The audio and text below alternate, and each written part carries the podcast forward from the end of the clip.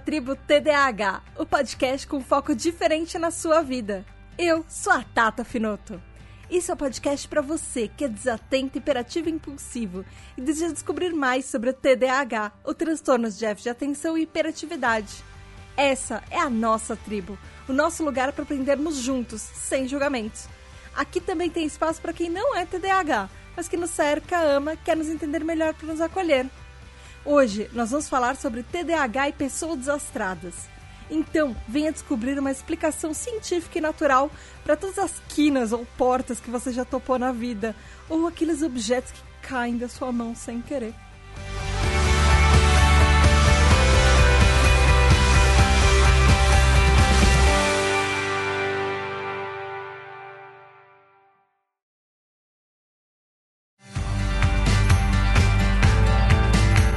Tribo, tudo bem? Hoje eu trouxe uma coisa super curiosa para vocês que eu descobri e eu mal esperei para fazer um episódio sobre isso, que é justamente essa relação que o TDAH tem com ser desastrado e topar dedinho na porta e tropeçar e de repente abrir a porta do carro na própria cara e deixar as coisas caírem da mão e às vezes você está parado de repente você percebe que você está inclinando, você quase cai sem fazer absolutamente nada. Isso são coisas normais e eu descobri isso. E quando descobri, eu achei meio divertido, meio curioso.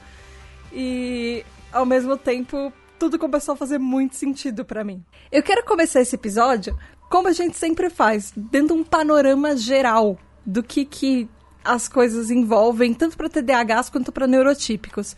Então, eu acho que a gente precisa começar falando sobre o que é o controle motor.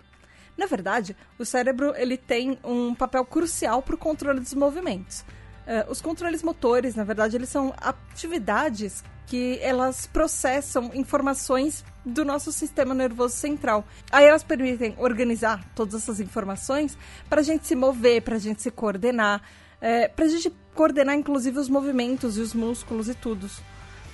Isso são elementos assim essenciais da vida e eles nos permitem obviamente, realizar várias atividades diárias. Quando a gente realiza um movimento, pode ser uma coisa muito simples, do tipo mexer o dedinho mindinho. Para isso acontecer, tem vários e vários processos que precisam acontecer em vários níveis moleculares e celulares e musculares e neurais da, na, na nossa cabeça, assim, para tudo da vida a essa açãozinha. Uh, em cada nível, a quantidade de subprocessamentos, assim, que a gente passa é muito grande. E mesmo quando você está com uma coisa muito, muito simples, do tipo, você está parado, você olha para a direita, depois você olha para a esquerda. Para isso acontecer, precisa muita coisa funcionar na sua cabeça. Então, esses mecanismos neurais, na verdade, eles integram a postura e com os movimentos. E, e eles são difundidos ao longo do nosso sistema nervoso central. O controle motor tem algumas funções básicas assim. Ele controla a concentração dos músculos individuais, ele controla o movimento e a execução de um movimento, ele controla o momento, o instante e a execução de um movimento.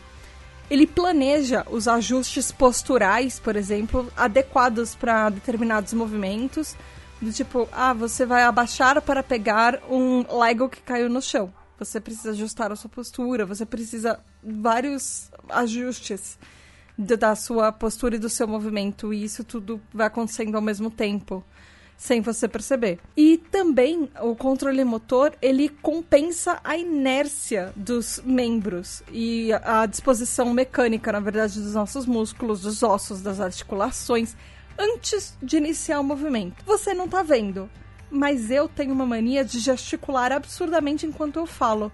Principalmente quando eu tô gravando podcast. Os meus braços estão se movendo alucinadamente aqui enquanto eu falo com vocês. Porque para mim eu tô conversando com vocês, logo eu estou gesticulando. O que acontece, tem um fato curioso, é que todo TDAH, ou na verdade boa parte dos TDAHs, se acham desastrados. A gente se reconhece com isso. Mas existe um momento na vida, por exemplo, das pessoas neurotípicas, que elas meio que podem passar por isso também. Mas isso geralmente acontece quando você é homem. Uh, geralmente porque os homens que passam pelaquela fase do estirão. Isso eu descobri num estudo da Universidade de Bolonha, na Itália, que ele foi feito pela doutora Maria Cristina Bisi. Ele é um estudo de 2016. Ele fala que alguns uh, garotos adolescentes, eles passam por uma fase que ela é meio desajeitada e desastrada. Aí esse estudo mostra que o cérebro, ele tem problemas assim de ajustes com todas essas mudanças do corpo. Então, quando o menino, por exemplo, ele passa de menino para adolescente, de garoto para adolescente, às vezes o corpo dele dá um estirão e ele. Sabe aquelas crianças que crescem um, quase um metro durante o, as férias de verão? E isso faz com que a pessoa, essa pessoa fica meio desastrada, porque o cérebro dele ainda acha que ele tem uma altura e o corpo já tá com outro tamanho. Então esse crescimento super acelerado faz com que as coisas não se acompanhem. Isso também pode acontecer, por exemplo, se você ganha muito peso ou perde muito peso rápido porque você começa a. O seu cérebro não acompanha a mudança rápida do seu corpo. Então, às vezes, você vai ter atitudes que você vai parecer mais desastrado por causa dessas mudanças repentinas que você ainda não conseguiu acompanhar. Mas isso acontece muito com os adolescentes. Então, conforme o, o tempo vai passando, eles vão se acostumando e vão voltando a ficar coordenados. As pessoas que crescem de uma maneira muito mais lenta, elas não têm esse problema. Geralmente é um problema para o cérebro se ajustar à nova realidade durante esse, essa fase do estirão. E por isso que essa essas pessoas desastradas são, têm um período bem, meio curto de perda de controle e das skills motoras, na verdade. Mas aí você deve estar se perguntando, ok, eu até consigo entender um pouco a relação, mas o que será que isso realmente se aplica a mim, ao meu TDAH? Bom, existem vários relatos de pessoas com déficit de atenção que elas têm um problema de balanço do controle motor. As pessoas geralmente são descritas como desastradas, porque a gente uh, derruba coisa, a gente de repente esbarra em coisas que estavam paradas. Por exemplo, eu tenho uma mania, eu, eu falo que é mania porque eu não sei como chamar, mas existem maçanetas da porta que elas estão paradas, a porta está fechada, encostada no corredor. E eu geralmente bato o meu cotovelo, os meus braços nessa porta e ela estava lá parada. Mas é uma coisa que eu faço quase que constantemente. É, as pessoas com TDAH, a gente tropeça às vezes mais, a gente às vezes derruba mais coisas. E tem relatos de pessoas que algumas poses de yoga, por exemplo, elas são particularmente mais difíceis, mesmo para quem tem anos e anos e anos de prática. E aí, como resultado, o que acontece? A gente vive cheio de roxo, a gente tem mais calo, uh, aqueles calos que às vezes você forma quando você bate a cabeça, coisas assim, sabe? Uh, a gente tem mais arranhados e cortes e. Enfim, às vezes a gente não faz ideia de onde tem tanto roxo pelo nosso corpo e por de onde que eles vieram. E aparentemente, essa descoberta da relação do TDAH com a falta de balanço não é recente. Existem alguns estudos sobre isso e que mostram que quase 50% das crianças com TDAH têm alguma dificuldade de balanço e de controle motor. Esses testes foram feitos com crianças que eles pediam coisas super simples, do tipo você ficar parado de pé numa mesma posição com os olhos abertos. E aí, conforme eles iam aumentando um pouco a dificuldade do tipo fechar os olhos, ficar num pé só, a dificuldade aumentando ainda mais. E aí o que esses testes mostraram foram que, obviamente, uh, crianças com TDAH e inclusive adultos têm mais chances de um, se machucar e de se ferir por causa do nosso balanço que não é, é exatamente certinho.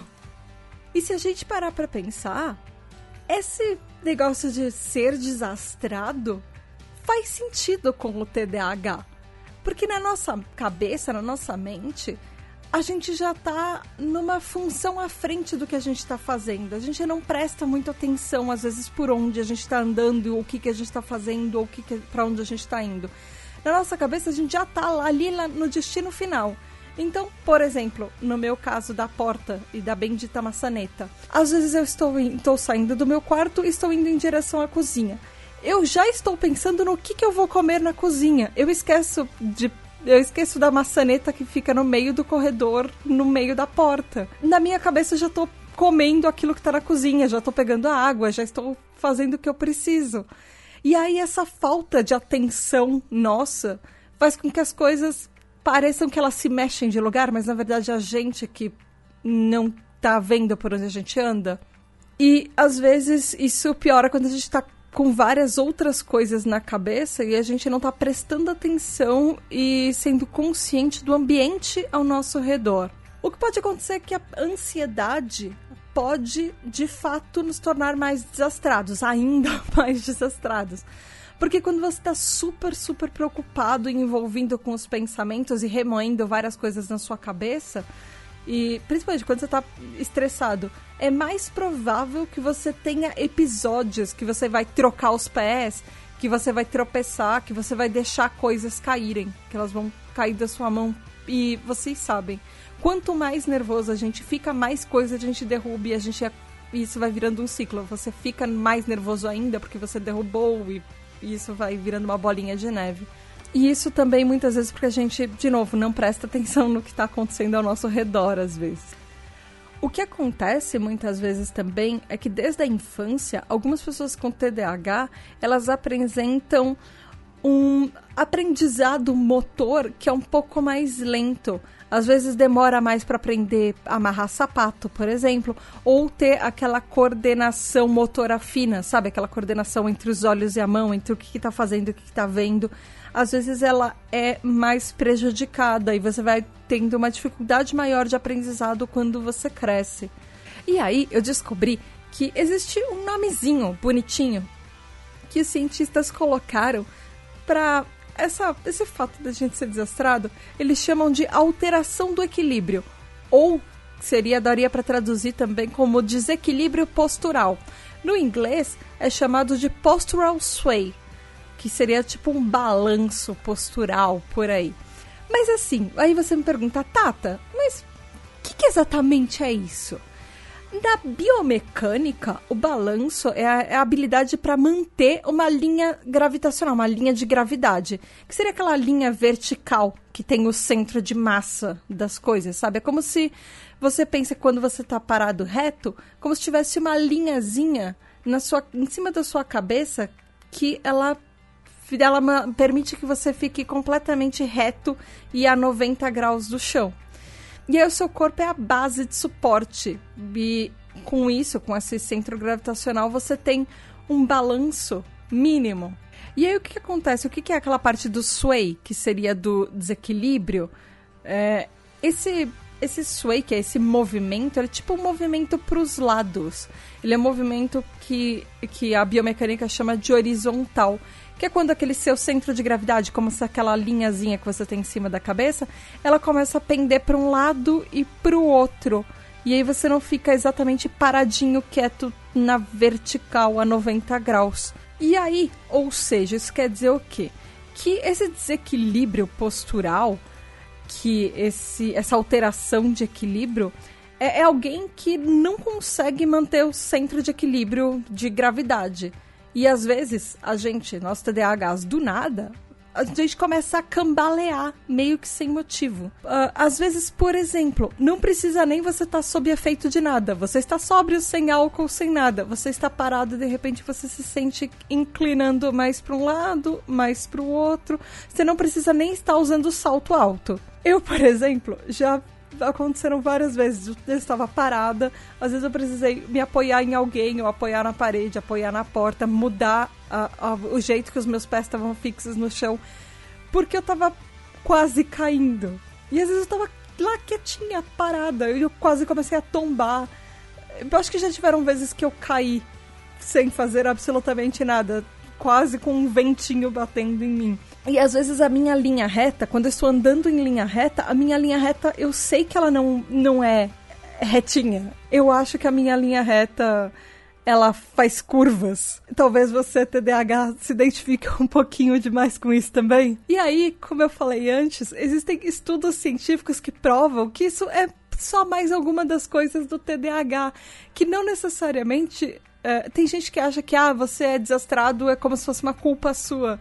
Não, não é. Isso é mais uma das coisas que o TDAH às vezes trouxe pra gente.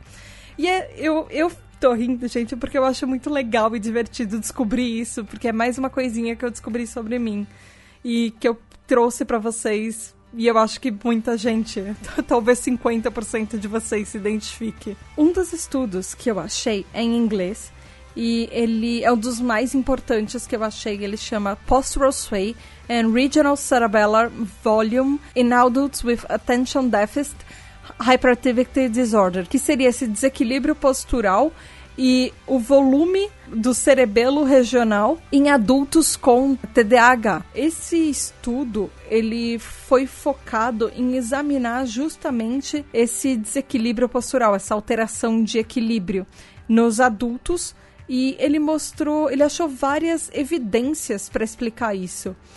A primeira evidência foi inclusive que ele foi um dos primeiros estudos a achar uma relação entre o cerebelo, que é uma partezinha do nosso cérebro, o tamanho e o formato dele e o balanço, o nosso balanço do corpo, a nossa postura e tudo, e as funções motoras.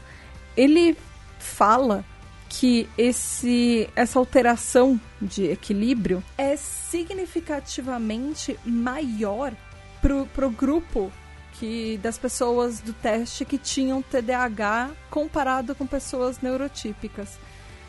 Isso mostra que as pessoas TDAH, a gente tem uma, um maior balanço, um maior desequilíbrio associado, inclusive, com a massa cinzenta, o volume da massa cinzenta na parte é, direita posterior do cerebelo, que seria o lóbulo 7 e 9.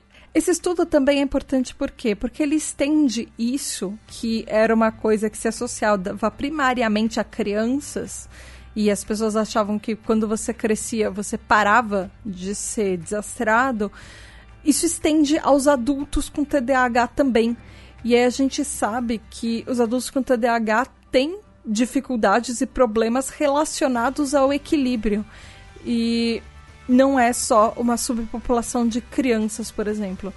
Uh, isso indica principalmente que a gente não cresce e se livra de, desse problema motor. O que, parando para pensar, é a mesma coisa que as pessoas falam sobre o TDAH. Como se você nascesse com isso na infância e você se livrasse disso da, na vida adulta é exatamente a mesma linha de raciocínio. Você não se livra disso. Inclusive, como que a gente viu, pelo menos 50% das pessoas se identifica com isso. E esse estudo também dá uma ênfase que o TDAH não é uma condição super certinha que tem uma resposta. É o que a gente fala, o TDAH não tem uma fórmula. Ele não é igualzinho para todo mundo. Então tem várias pessoas com TDAH que tem um balanço incrível, um equilíbrio maravilhoso. Podem, sei lá, ser primas bailarinas que ficam na ponta de um pé em cima de uma bola.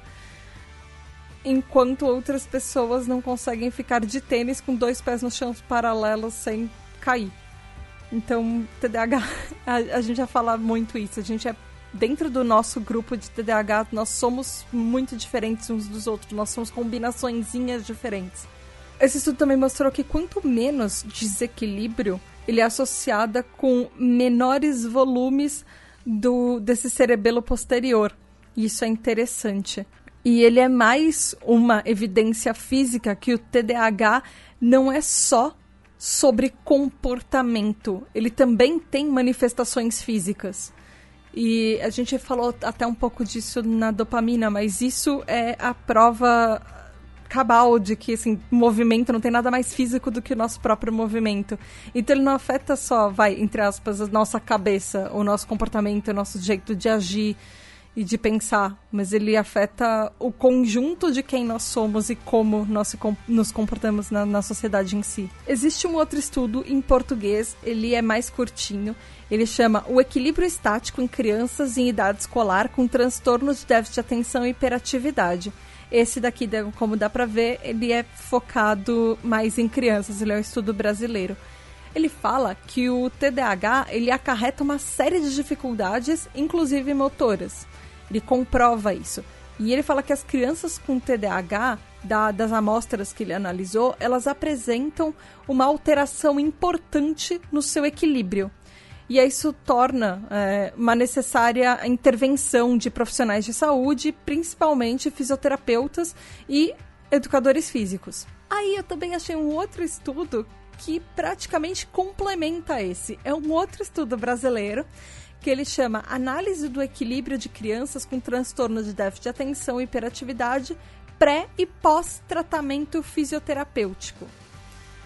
Ele achei muito legal isso. Esse estudo, ele avaliou a influência da fisioterapia no equilíbrio corporal das crianças com TDAH. E ele foi feito na faixa etária entre 6 e 11 anos. Uh, ele avaliou, na verdade, o desenvolvimento motor, aí ele tinha um processinho. Aí as crianças que apresentavam desenvolvimento é, insatisfatório, que era abaixo do que eles, do que era esperado, abaixo da média, que realmente eram desastradas, vamos dizer assim, elas foram submetidas a um programa de estimulação psicomotora. Ou seja, elas passaram por 10 sessões de fisioterapia convencional, com duração de 50 minutos, duas vezes por semana, para tentar ter um tratamento e ajudar um pouco isso. E aí, esse estudo mostrou que após o tratamento fisioterapêutico, uh, os dados foram analisados dessas criancinhas e tudo, e os resultados foram estatisticamente bem significativos. Ou seja, isso permitiu concluir uh, o estudo que a fisioterapia foi sim super eficaz na, nos pacientes, nas criancinhas, e elas conseguiram controlar melhor os próprios corpinhos delas e aprender mais a controlar o seu equilíbrio praticar seu equilíbrio. Existe também uma outra coisa que eu achei que chama dispraxia. Ele não é o desastrado do TDAH, mas ele pode ter uma ligação forte. Por isso que eu trouxe isso aqui também é conhecido como transtorno do desenvolvimento da coordenação motora. É, e ele está agrupado. Vocês lembram do CID-11 que a gente já falou naquele primeiro episódio dos mitos e verdades do TDAH e que a gente falou lá no episódio 200 do PQPcast? Então, o CID-11 é aquela classificação internacional de doenças. Uh, essa, o 11 é o número da atualização, porque agora o mais recente do fim de 2018 é o número 11 e ele é da OMS, Organização Mundial de Saúde. Ele que agrupa o TDAH com outras condições. E ele que fala, por exemplo, sobre vários tipos de doenças e transtornos mentais. Ele é super importante. Dentro desse CID-11, o TDAH e o autismo, eles estão classificados no mesmo grupo, que é aquele grupo que a gente já conhece, que é do neurodesenvolvimento ou neuroamadurecimento do cérebro. E não é, na verdade, um, nenhum choque perceber que esse transtorno do desenvolvimento da coordenação motora também é um problema de neurodesenvolvimento. Uh, e essa dispraxia, ela tá exatamente na mesma chavinha, junto com o TDAH e o autismo. Ela é uma disfunção neurológica que impede, na verdade, que o cérebro desempenhe movimentos corretamente. Mas as causas não estão exatamente bem estabelecidas, assim como o TDAH, a gente não sabe exatamente por que, que isso acontece. Existe uma relação de 50% dos casos estão associados com TDAH ou com outros transtornos de aprendizagem, por exemplo, a calculia, disgrafia, dislexia, por exemplo. Também está associada com problemas de memória de trabalho ou de memória de procedimentos, por exemplo. E essa dispraxia, ou esse transtorno de desenvolvimento da coordenação motora, é, ele tem alguns sintomas comuns, assim. Por exemplo, pessoas que não conseguem chutar direito, ou pegar uma bola, ou jogar uma bola, é, não, não sabe, por exemplo, pular uma corda, ou pular ou correr. Uh, tem problemas de andar em escadas, cai muito, por exemplo, ou, não, ou perde coordenação, às vezes sai rolando da escada. Aí tem mais problemas, às vezes, para usar tesoura, segurar ela direitinho. Uh, desenho também, uh, escrever, às vezes a escrita da pessoa não é apropriada para a idade dela, faz uns garranchos talvez. As, algum, dependendo do nível, as, algumas crianças não conseguem nem fazer os lacinhos do sapato direito, ou fechar botões, ou se vestir corretamente. E hum, às vezes essas crianças não têm um mesmo, a mesma força motora para realizar atividade que outras crianças da mesma idade teriam. Eu achei interessante trazer isso aqui não só pela, eh, por essa associação de 50% que pode ser uma comorbidade do TDAH ou que está relacionado ao TDAH, mas também porque é, algumas dessas coisas elas têm uma ligação meio próxima com o TDAH. A gente pode, por exemplo, saber chutar uma bola. Não necessariamente a gente vai chutar direito e às vezes a gente pode cair depois. Então, a, ela tem uma relação muito próxima. E aí, pesquisando para essa pauta, mais uma das coisas que eu achei, que eu achei muito legal, é uma dica, inclusive, que é um livro infantil. O nome dele é You Are So Clumsy, Charlie, que seria Você é tão desastrado, Charlie. E ele foi escrito pela Jane Binion, que ela tem dispraxia e ela esse livro foi baseado na vida dela e da filha dela que elas têm as mesmas experiências, elas têm o mesmo diagnóstico e passam pela mesma coisa. E o objetivo que ela fez esse livro é um livro infantil ilustrado e foi justamente para acabar com todos os preconceitos e pessoas que não entendem o que, que é isso. E ele não funciona só para dispraxia. Ele funciona também para dislexia, para TDAH e para síndrome de Asperger, porque ele pode ser usado com criancinhas jovens, criancinhas pequenininhas, para discutir sobre neurodiversidade e que não é uma coisa ruim você ter crianças diferentes e que às vezes não sabem controlar direito uh, as, os corpinhos delas e às vezes não sabem controlar nem a própria força direito. O resuminho dele é assim: o Charlie sempre foi uma criança que se metia em confusão. Nem sempre era de propósito. E aí, ele estava ficando tão irritado de ir para a escola porque ele sempre se sentiu diferente das outras crianças. Até que ele conheceu a tia Bela. E aí tudo mudou. Eu achei bem interessante o resumo desse livro, achei bem interessante o que ele fala. Ele é ilustrado, então ele ajuda pais e até professores e outros adultos a darem suporte para as crianças é, de uma maneira que ela não é agressiva e para gerar discussões justamente sobre aprendizado de dificuldades, é, principalmente na escola, na idade de escola primária. Ele traz um assunto super importante que é para as crianças descobrirem que nem todos os amiguinhos são iguais a ela. E neurodiversidade é uma coisa super legal, porque a gente precisa de mais representação e não daquele tipo de representação que começa com um preconceito. E aí, para encerrar esse episódio, eu trouxe algumas dicas, talvez algumas soluções que talvez possam ajudar a gente. uh, é sempre bom falar que não existe uma cura para ser desastrado ou para essa nosso desequilíbrio postural ou alteração de equilíbrio. Mas tem coisas que a gente pode aprender para talvez melhorar um pouco. A primeira delas que eu achei muito legal é rir. Rir quanto mais você puder. Porque assim, tem muita gente que vai julgar a gente é, e fazer com que a gente se sinta mal só pra gente ser meio desastrado, talvez demais. Na verdade, o fato que a gente é desastrado não é uma culpa nossa. É uma coisa que acontece. É por uma falta de controle do nosso organismo. Então, assim, tenta não ser duro com você mesmo. Todo mundo tem algum momento que vai fazer alguma coisa que vai ser ridícula na frente de todo mundo. Às vezes a gente pode ter mais situações assim, Pode. Mas a gente pode aprender a ter humor nisso também. E principalmente, por exemplo, com seus amigos mais próximos, com a sua família mais próxima, você se sente é, aberto para isso. Vai ser divertido aprender a rir dessas coisas, sem sentir culpa, sem, sem se sentir humilhado com isso.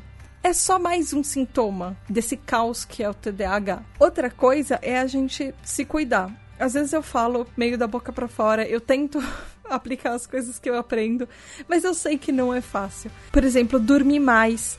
É, ajuda a gente a ser menos desastrado. A gente já falou isso no episódio de insônia. Ficar menos estressado, ficar menos ansioso também ajuda. Mas eu sei que não são coisas fáceis de fazer. A gente precisa também, talvez, cuidar um pouco mais de nós, fazer um pouco mais de exercício, porque existem exercícios que tendem a melhorar a coordenação motora. Para desestressar, por exemplo, a gente pode tentar alguma coisa como meditação. E às vezes, assim, você pode achar que meditação é super difícil. Eu acho que meditação é difícil para mim. Mas tem muita gente que fala que para ele funciona. Por exemplo, aquelas meditações guiadas no YouTube. Às vezes tem umas meditações guiadas rápidas em um minuto. Tem meditação para aliviar estresse. Tem um monte de coisa que você pode achar no próprio YouTube e fazer isso antes de começar seu dia, de repente. Às vezes só o fato de você parar para respirar antes de fazer alguma coisa ou você vai ler, você vai ouvir uma música, vai fazer alguma coisa que abre a sua mente e deixa você relaxar. Isso às vezes faz com que você fique menos estressado e comece a derrubar menos as coisas e ser menos e ser menos desequilibrado talvez no sentido motor. Outra coisa que parece meio óbvia, mas que para nós TDAHs é meio um desafio, é tentar diminuir uma bagunça. Por exemplo, se você sabe que você deixa coisas espalhadas e você pode cair da escada e de repente ter uma blusa jogada ali perto da escada, tenta tirar as coisas do chão onde você vai tropeçar. Eu sei que é óbvio falar isso, mas a gente tem problemas com manter as coisas em ordem. Ou, por exemplo, se você anda à noite para fazer coisas do tipo tomar uma água no meio da madrugada, acende as luzes dos corredores ou deixa alguma luzinha pequenininha acesa se você tem problemas para se movimentar no escuro. Isso faz com que você tropece menos nas coisas. Uh, e algumas pessoas acham que você pode fazer com que o seu ambiente, por exemplo, da sua casa, seja o mais seguro possível. Tipo, colocar quinas amortecidas naquelas partes que você sabe que você está sempre topando, da mobília e tudo. Às vezes tem algumas pequenas coisinhas. Por exemplo, atrás das minhas portas tem aquela aquele ganchinho de prender porta para não bater. Eu sempre, sempre que eu passo pelas portas, eu deixo todas elas encostadas no ganchinho, mais encostadas possíveis na parede. E tem sempre uma cadeira que eu sei que eu topo ela no meio da sala, e aí eu sempre deixo ela mais afastado possível da minha passagem.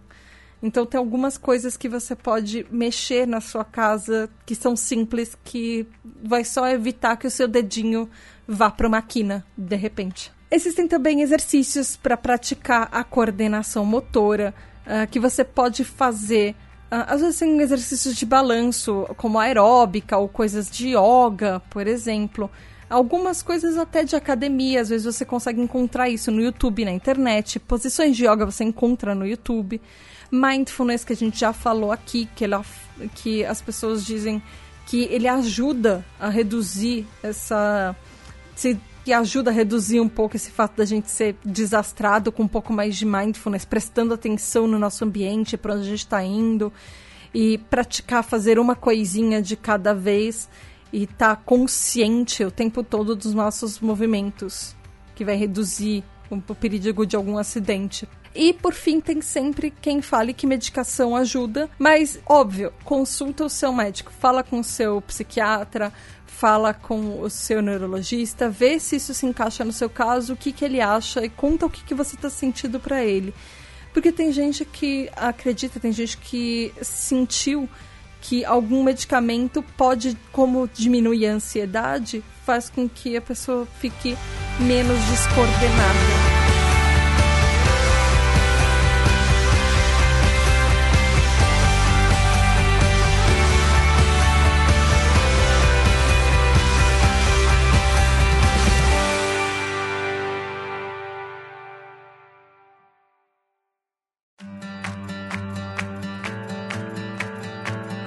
Você? O que que funciona para você? Você é uma pessoa desastrada? Me conta as histórias. Fala o que, que você já passou. Eu tô aqui para te ouvir. Você pode mandar um e-mail para pqp@pqpcast.com ou você pode ir lá no Twitter e falar comigo no arroba underline pqpcast ou no nosso Instagram, que tem sempre novidades e algumas coisas que não entram no episódio, algumas frases e mitos e verdades que tem sempre por lá, no arroba PQPcast no Instagram. Não esqueçam de passar lá no site do pqpcast.com, darem like em cada post, reagir o que, que vocês acharam do episódio. E lá tem sempre todos os links de referência, inclusive de todos os estudos e tudo que eu usei para fazer a pesquisa dessa pauta. Obrigada, gente. Uh, a nossa tribo tá aqui para te ouvir. Então sempre compartilha as coisas que você quer. Tem um monte de gente por aqui que com certeza vai saber exatamente pelo que, que você tá passando. Obrigada por me ouvir. É isso aí, galera. Beijo da Tata e até daqui a 15 dias, sempre na primeira e na terceira quinta-feira do mês. Tchau!